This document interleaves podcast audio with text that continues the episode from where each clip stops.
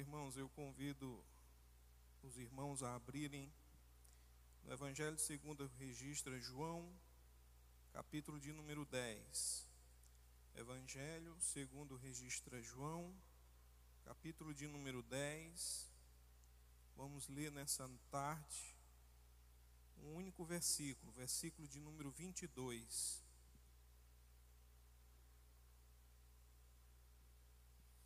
João 10, capítulo de número 10,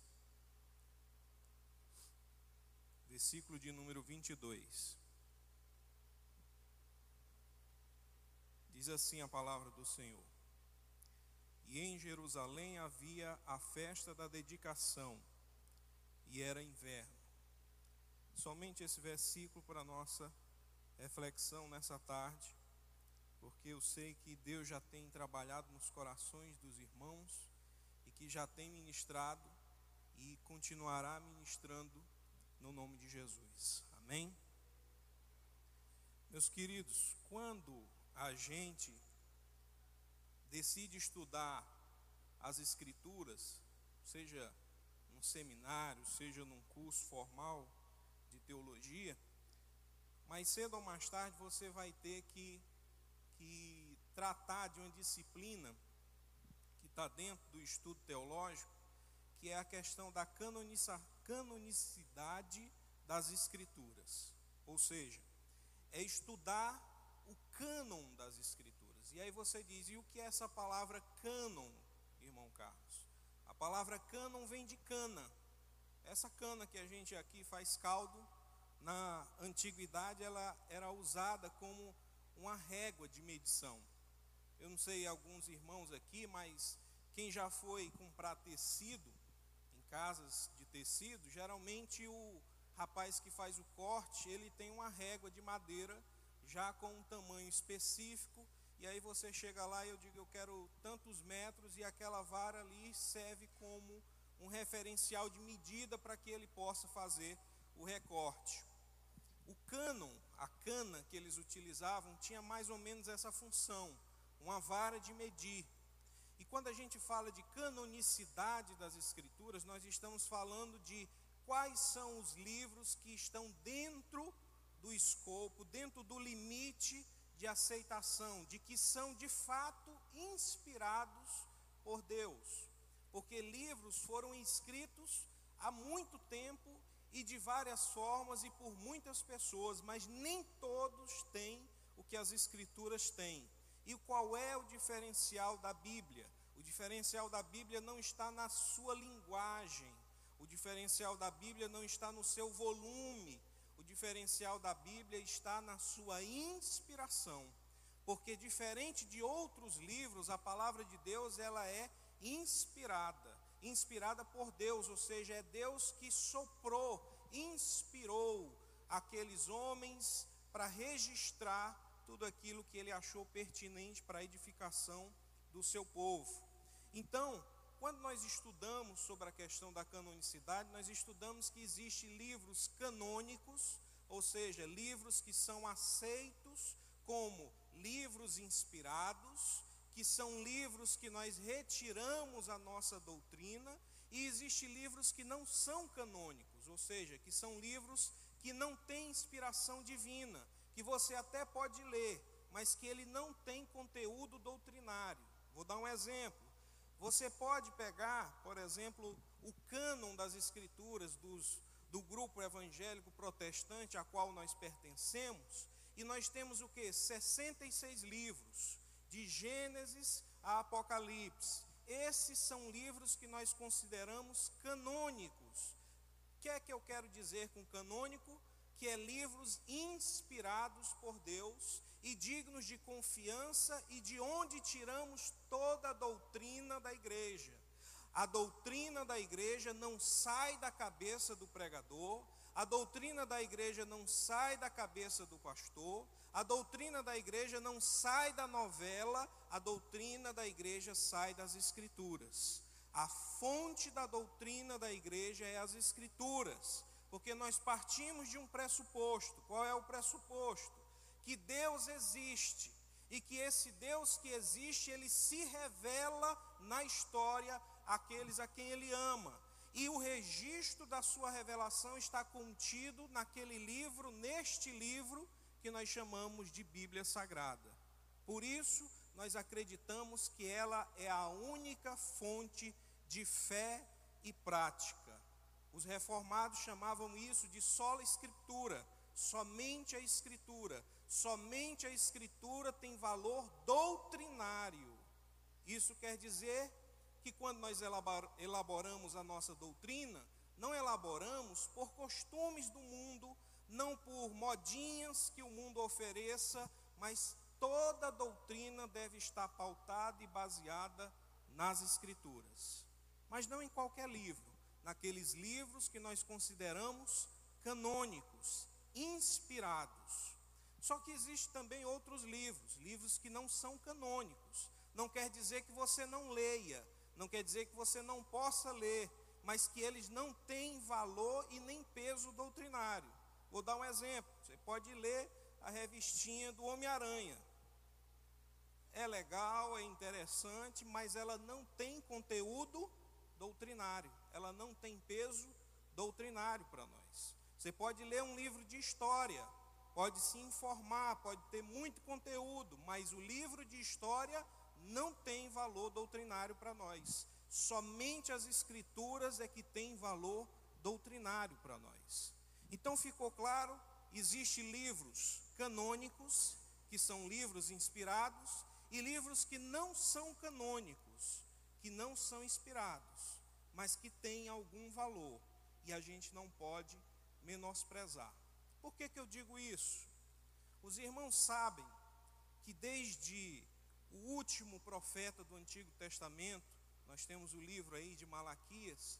Entre o livro de Malaquias ao Evangelho segundo Mateus, os comentaristas e estudiosos dizem que houve um intervalo de tempo de mais ou menos 400 anos.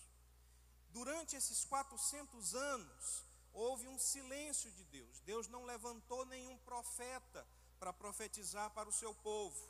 No entanto, continuou havendo a história. A história continuou. O que não teve foi revelação durante esse período. Esse período nós chamamos de período interbíblico ou intertestamentário, que fica entre os dois testamentos, o Antigo Testamento e o Novo Testamento. Esse período de 400 anos não tem a voz profética, mas a história continuou se desenrolar. E aí, quem já parou para observar, vai prestar atenção e vai ver que existe personagens no Novo Testamento e instituições que não havia no Antigo. E aí você fica perguntando de onde foi que veio esse povo. Por exemplo, no Novo Testamento você ouve falar de fariseus, saduceus, essênicos, zelotes, herodianos. E você fica procurando no Antigo Testamento e não tem nenhuma referência. Por quê? Porque esse povo, esses grupos, essas facções foram criadas durante esse período intertestamentário, interbíblico, durante esses 400 anos, entre Malaquias e Mateus. Outra coisa também que não tinha no Antigo Testamento e aparece no Novo, e que foi criado durante esse período, é as sinagogas. No Antigo Testamento, todo o culto era unificado no templo, só que depois surge as sinagogas. E se você não tem nenhum livro histórico que narre, que conte o que aconteceu durante esse período de 400 anos, você fica sem entender da onde foi que veio esse povo, da onde é que veio todas essas coisas. E aí você deve estar se perguntando, e o que é que isso tem a ver com o texto que a gente leu hoje, irmão Carlos? O texto fala de uma festa e esse texto ele é muito específico porque não há menção desta festa nem no Antigo Testamento e nenhum outro lugar das Escrituras. Essa é a única passagem que vai falar sobre a festa da dedicação. Quem lê o Antigo Testamento não vai encontrar essa festa lá. E não vai, não vai encontrar por um motivo simples.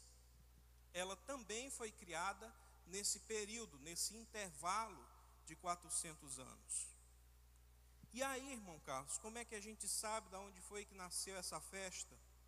Existe um livro não canônico chamado Macabeus. Ele é dividido em primeiro e segundo livro. Como eu já expliquei, livro que não é canônico é livro que não é inspirado. Então ele não tem valor doutrinário. Ele não tem valor doutrinário, mas ele tem valor histórico. Como você lê o livro de história do Brasil, como você lê o livro de história sobre os Estados Unidos, sobre Israel, ele tem esse valor, um valor histórico. E é no livro de Macabeus que ele vai narrar o que aconteceu, que levou de fato à criação da festa da dedicação. De modo que se você não tem esse livro, você não entende de onde foi que veio a festa. Agora, para você entender o valor dessa festa, é importante você lembrar algumas coisas. Os irmãos devem lembrar que o povo de Deus foi levado em cativeiro.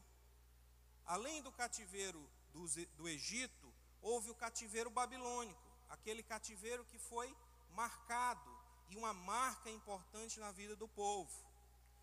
Os irmãos sabem que de acordo com a narrativa, foi Ezequias, o rei Ezequias, que facilitou a entrada dos espias da Babilônia, talvez na sua inocência, mas o fato é que Deus levantou o profeta Isaías para ir até o rei Ezequias e dizer: por conta dessa atitude que você tomou, daqui a algum tempo, a Babilônia vai invadir e vai levar tudo que tem.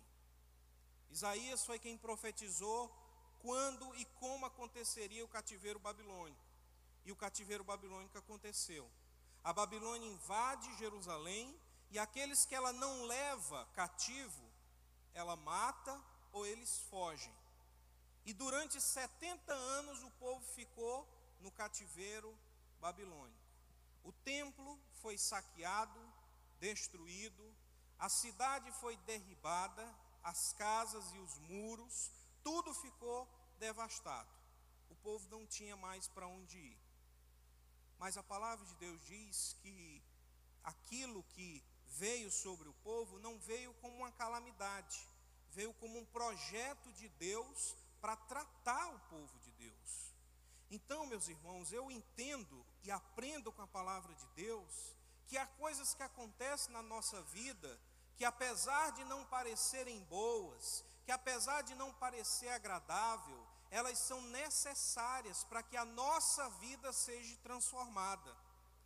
É por isso que a palavra de Deus diz que toda disciplina, de primeiro, a princípio, ela não parece boa, mas o fruto dela produz vida na nossa vida. Deus castigou o seu povo não porque o odiasse, mas porque o amava, para disciplinar, para transformar, para levá-los para o céu. E o cativeiro de 70 anos durou aquele tempo que Deus havia determinado. E foi o profeta Daniel que, lendo as Escrituras, encontrou a profecia de Jeremias e disse: Olha, o cativeiro tem tempo determinado. Deus determinou que seria 70 anos e vai chegar aos 70 anos e esse cativeiro vai acabar. E o cativeiro de fato acabou. Daniel não só revelou isso, mas ele revelou também como aconteceria. Ele fala de uma sucessão de reinos que haveria de acontecer.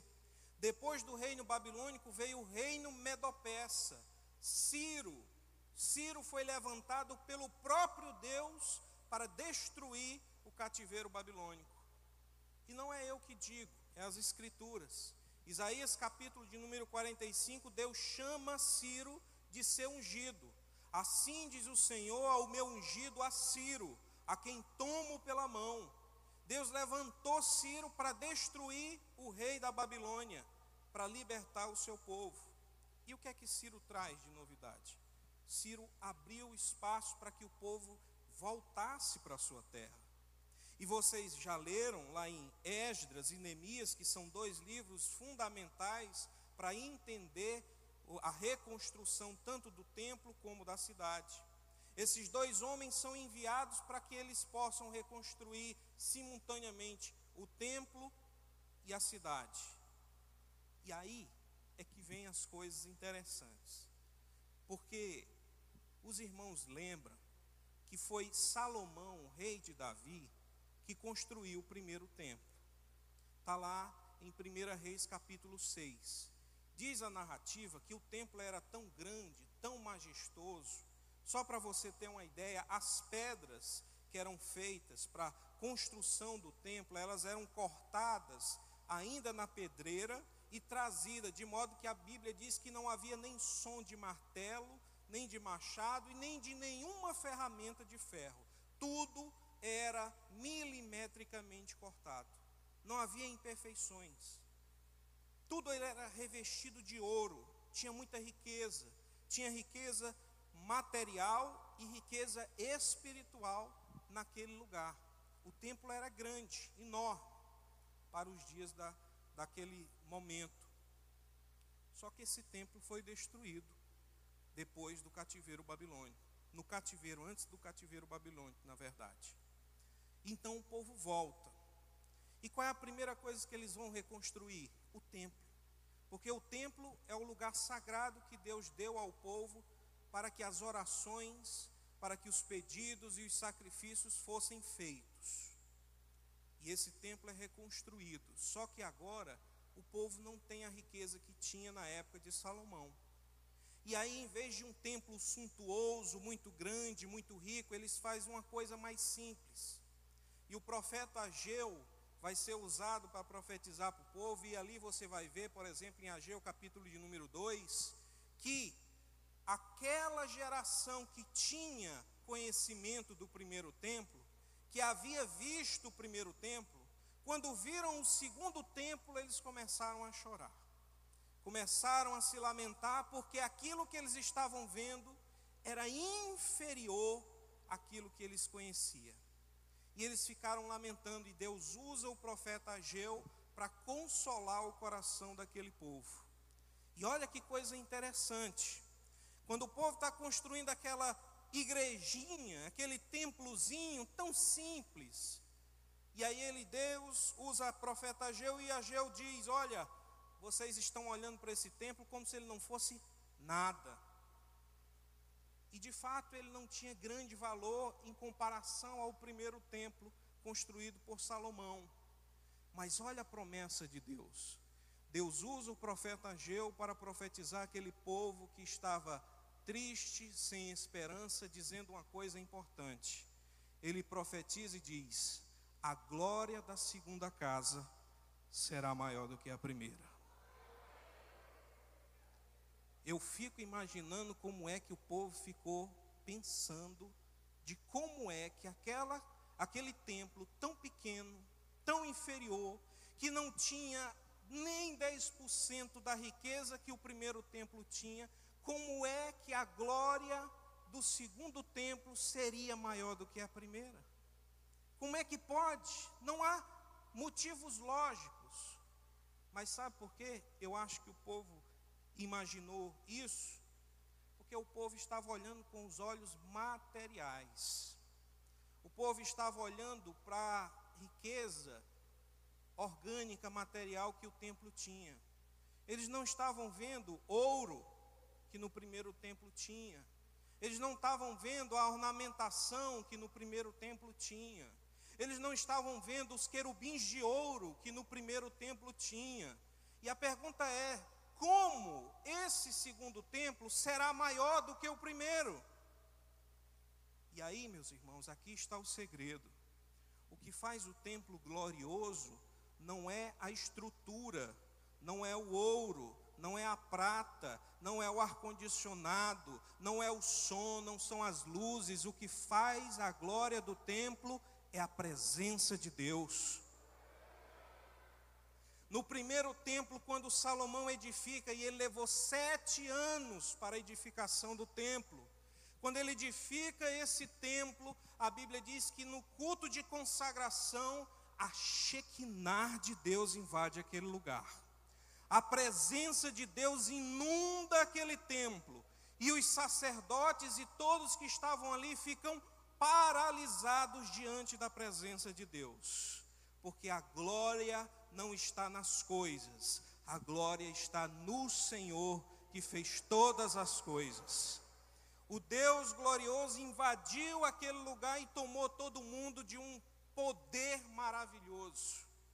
Quando o profeta Ageu é usado para profetizar, dizendo que a glória da segunda casa será maior, ele não estava falando em bens materiais, ele não estava se referindo só a coisas palpáveis que os olhos veem, ele estava falando da presença de Deus.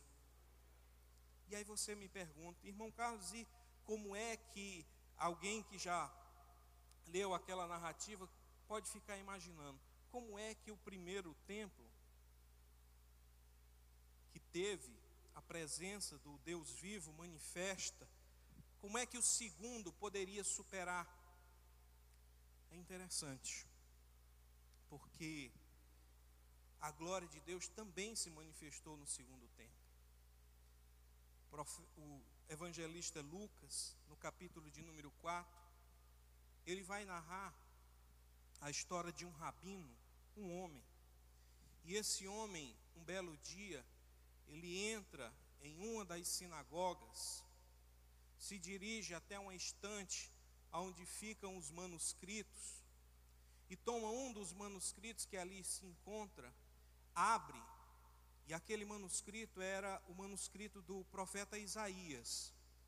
E ele começa a ler aquele texto, que diz assim: O Espírito do Senhor está sobre mim, porque ele me ungiu para evangelizar os pobres, enviou-me para proclamar a libertação aos cativos e restauração da vista aos cegos, para pôr em liberdade os oprimidos e proclamar o ano aceitável do Senhor. Esse homem, ninguém sabia, mas ele era o Deus vivo, Jesus de Nazaré, o Verbo que se fez carne e habitou entre os homens Agora o templo não tem só a Shekinah, agora o templo tem a presença do Deus vivo, encarnado, cheio da sua glória, inundando aquele lugar. Por isso que a glória da segunda casa foi maior do que a primeira. Na primeira houve a Shekinah, na segunda o próprio Deus estava no meio do seu povo. E aí, meus queridos irmãos, a gente vê coisas que precisam ser tratadas para que a gente possa entender. Eu falei aqui de uma festa que nasceu durante aquele período que eu disse que é o período interbíblico, entre Malaquias e Mateus, mais ou menos ali 400 anos. O povo reconstruiu o templo, Neemias veio para trabalhar na reconstrução da cidade, porém, eles ainda estavam sob a tutela do rei da Síria, o rei persa, na verdade. E aí, o que é que acontece? Há uma sucessão de governo. E nessa sucessão, também já profetizada pelo profeta Daniel, capítulos 9, 10 em diante, ele vai falar de uma briga entre um bode peludo e um carneiro. E nesse combate, esse bode peludo prevalece. E alguém fica a perguntar aí que isso significa. O próprio profeta Daniel responde que aquele bode peludo que prevalece é o rei da Macedônia, que nós conhecemos como Alexandre o Grande. Alexandre o Grande coloca fim no, no, no ministério, não, no reino das, do Ciro e vai dominar toda aquela região. E aí o que é que se faz? Ele vai dominando todo o território, vai ganhando propriedades mas um belo dia ele morre. O interessante é que os historiadores dizem que Alexandre achava que era Deus, ou um semideus, mas a história mostrou que ele não era, e não prevaleceu, mas morreu, porque só existe um Senhor, um só Deus, um só Salvador, um só caminho, uma só palavra, uma só vida, e o nome dele é Jesus. Quando Alexandre o Grande morre, ele deixa alguns generais, e esses generais vão dividir as propriedades, aquilo que foi conquistado. interessante que na profecia de Daniel ele diz que isso ia acontecer, e nasceria alguns chifres, e um chifre menor ia se sobressair a todos os outros. E quem seria isso? Falando do livro de Macabeus. No primeiro capítulo de Macabeus, ele vai narrar a história de um desses generais. O nome desse general se chamava Antíoco Epifanes. E Antíoco Epifanes, ele entra, vai contar a história, no templo, e os irmãos sabem que os judeus eles tinham uma regra alimentar, eles tinham uma regra litúrgica, e um dos animais que era extremamente proibido ao judeu até os dias de hoje era o porco. Eles não comem e nem sacrificam o porco. Por quê? Porque eles entendem que é um animal imundo. E o que é que Antíoco Epifanes faz? Antíoco Epifanes ele vai entrar no templo, aquele segundo templo construído pelo povo, vai levar uma porca e vai sacrificar aquela porca em cima do altar que foi consagrado a Deus ele sacrifica aquele porco, e dizem alguns que ele pega as fezes e o sangue, e ele faz uma mistura e sai aspergindo as paredes do templo. Ele tornou o templo imundo, ele tornou o templo profano, de modo que muitos anos se passaram sem que o povo pudesse fazer os seus cultos, sacrificar os seus cordeiros, porque agora o templo estava profanado. É Antíoco Epifanes que vai fazer isso. No capítulo 2 de Macabeus, ele vai dizer que Matatias, um homem daquela região, tinha cinco filhos, e um desses filhos se chamava Judas, o Macabeu. E esse Judas é que vai fazer uma revolução, lutar contra o governo de Antíoco Epifanes. E com muita luta de forma árdua, eles vão conseguir se libertar daquele governo. E aí vem a segunda fase. Qual é a fase? Restaurar o templo, para que o culto volte a acontecer. E para que eles pudessem restaurar o templo, o que é que precisava? Consagrar o templo novamente. Fazer uma limpeza e consagrá-lo para que o culto começasse a acontecer novamente. Só que tinha um problema. Antíoco Epifânio tinha roubado os utensílios do templo toda a riqueza que o templo tinha tinha sido retirada por eles. E uma coisa para consagração do templo, vocês já ouviram muito essa palavra, ungido. E o que quer dizer ungido? Aquele que recebe unção, o óleo. E vocês sabem que Deus falou para Moisés que ele preparasse um óleo específico para ungir os sacerdotes e os reis, que eram separados para uma obra específica. Então, para a consagração do templo, eles precisavam de quê? Do óleo. Mas era muito difícil que existisse óleo, aquele óleo fabricado por Moisés, aquele óleo fabricado de acordo com a lei, aquele talvez não tivesse mais. Mas diz a história que eles encontraram um frasco, um potinho pequeno de óleo um óleo consagrado, e eles decidiram consagrar o templo. Mas eles decidiram fazer uma festa, uma festa não de um dia, nem de dois, mas de oito dias. Só que o que eles tinham de óleo era muito pouco, mas o que eles tinham de fé era muito grande. Então o que você tem hoje pode ser muito pouco, mas a Bíblia diz que se tua fé for pequena, do tamanho de um grão de mostarda, você vai dizer ao monte: ergue-te daqui e lança-te ao mar, e o monte vai obedecer. Não há nada impossível para quem tem fé. A fé é o firme fundamento, é a convicção das coisas que não se vê. Hoje você pode não estar vendo a salvação da sua casa, Hoje você pode não estar vendo a porta aberta, mas pela fé eu profetizo em nome de Jesus.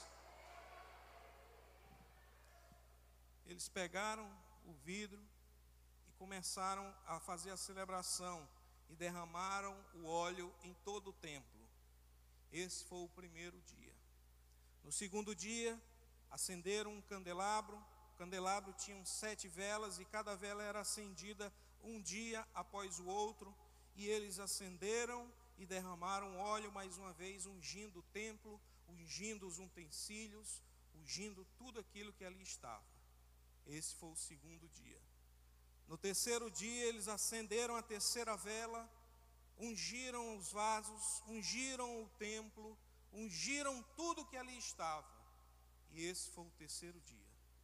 E veio o quarto dia, e veio o quinto dia, veio o sexto dia, veio o sétimo dia, e o óleo continuava sendo providenciado.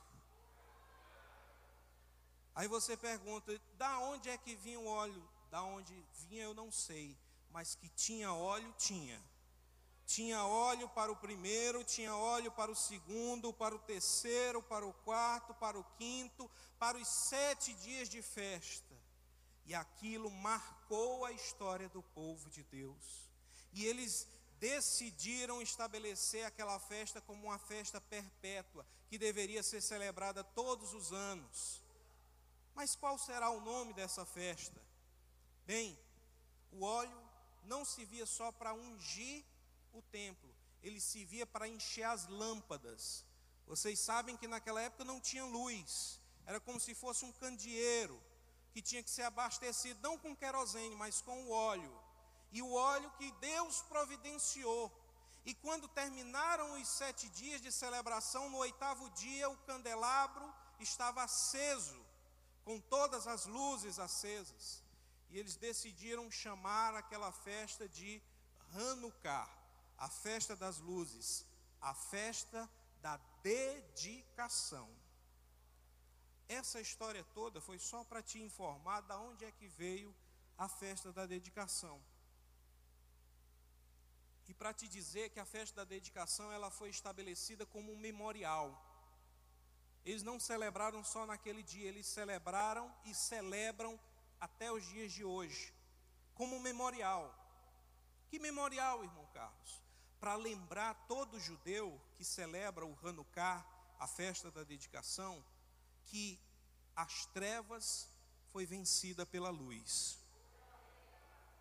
Que aquela festa que era improvável de acontecer, aconteceu porque existe um Deus de providência. Um Deus que trabalha por aqueles que nele espera. Um Deus que pode multiplicar aquilo que a gente tem. E a festa da dedicação ficou como um memorial. E o que tudo isso tem a ver com o que nós estamos celebrando hoje? nós hoje estamos também diante de um memorial. Aqui está o memorial que Cristo estabeleceu. Como foi lido nessa tarde pelo pastor, todas as vezes que comerdes deste pão e beberdes deste cálice, fazei o que? Memória de mim. Aqui está o memorial. Se a festa da dedicação for um memorial para lembrar todo judeu em todo lugar, em todo mundo e de todos os tempos, de que a luz venceu sobre as trevas, esse memorial que nós celebramos hoje é para nos lembrar que tragada foi a morte pela vitória. Esse memorial é para nos lembrar que nós pecamos e tínhamos uma dívida para com Deus, mas Cristo cravou a cédula da dívida na cruz do Calvário. E aquilo que era contra nós passou a ser a favor de nós. Aqui é um memorial para nos lembrar de que Cristo triunfou sobre as hostes malignas, sobre os principados, sobre as potestades, e nos comprou, não com ouro, não com prata, mas pelo seu sangue precioso, e nos fez povo seu, sacerdócio real, povo santo, nação separada de Deus.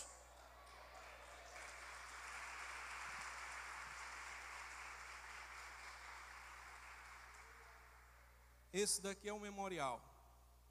O memorial para nos lembrar que Cristo morreu pelos nossos pecados, para nos perdoar, mas que ao terceiro dia ressuscitou, para nos lembrar que na Sua ressurreição, independente do que o mundo diga, independente do que o diabo pense, em Cristo Jesus nós somos mais do que vencedores. Eu te convido a ficar de pé para a gente encerrar.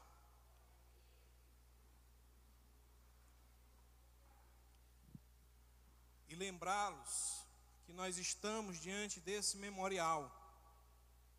Desse memorial que, assim como na festa da dedicação, o povo não tinha aparentemente nenhum material para dar de conta de uma festa de sete dias, mas Deus providenciou o azeite para a celebração. Assim também nós que estávamos perdidos, diz o apóstolo Paulo, que nós estávamos mortos em nossos delitos e nossos pecados. Deus também providenciou não só o azeite, mas o Cordeiro de Deus que tira o pecado do mundo. Foi Ele que deu o seu único filho para morrer por cada um de nós, para que nós que estávamos mortos fôssemos ressuscitados, fôssemos resgatados e transportados para o reino do Filho do seu amor, para sermos não só anunciantes, mas praticantes de boas obras. Esse, meus irmãos, é o nosso maior memorial. Por isso que é sempre muito forte, muito impactante toda a celebração da ceia, porque aqui nós fazemos uma memória, a memória de que em Cristo nós temos a vitória. Que no mundo tereis aflições, mas que nós devemos ter bom ânimo, porque Cristo já venceu o mundo. E a vitória é nossa no nome de Jesus. Dê uma forte salva de palmas para o Senhor.